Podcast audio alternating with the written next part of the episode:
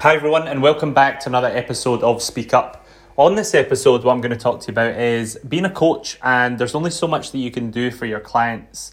I think this is really important to remember because when you're a coach, sometimes you can get a little bit too invested into your client's story or their journey um, because you genuinely just want the best for them.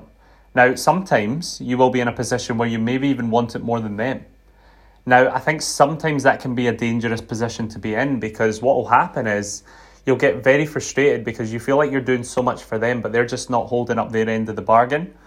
And that can then leave you dissatisfied, getting annoyed, and they really don't understand why, and that can kind of break up the relationship. So I think it's crucial that you understand that there is a line as a coach, and there genuinely is only so much that you can do if they're not willing to actually implement it themselves.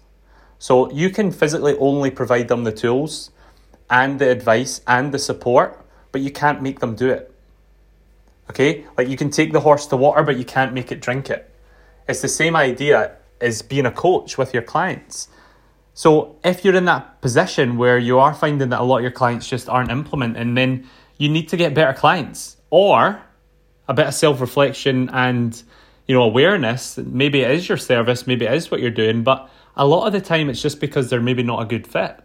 Maybe you got desperate. Maybe you thought, oh, I need to make sales this month. I'm just going to bring anyone on.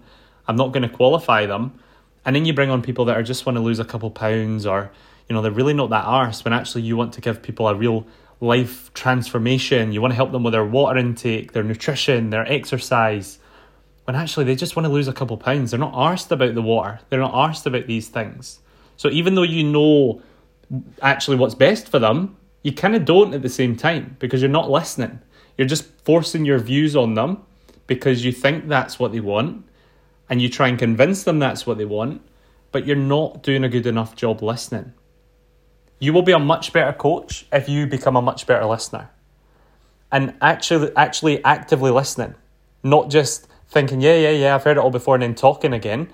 And it's actually a mistake I used to make on sales calls and stuff in the past is I was that person. I was that coach. I thought that I know exactly what this person needs. I'm going to tell them exactly how it is.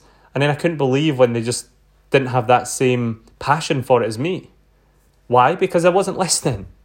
So if you can become a better listener, you will be a better coach. And I hope this is a good lesson for you as well, because I think if you can get in this position, like you really will see your business change.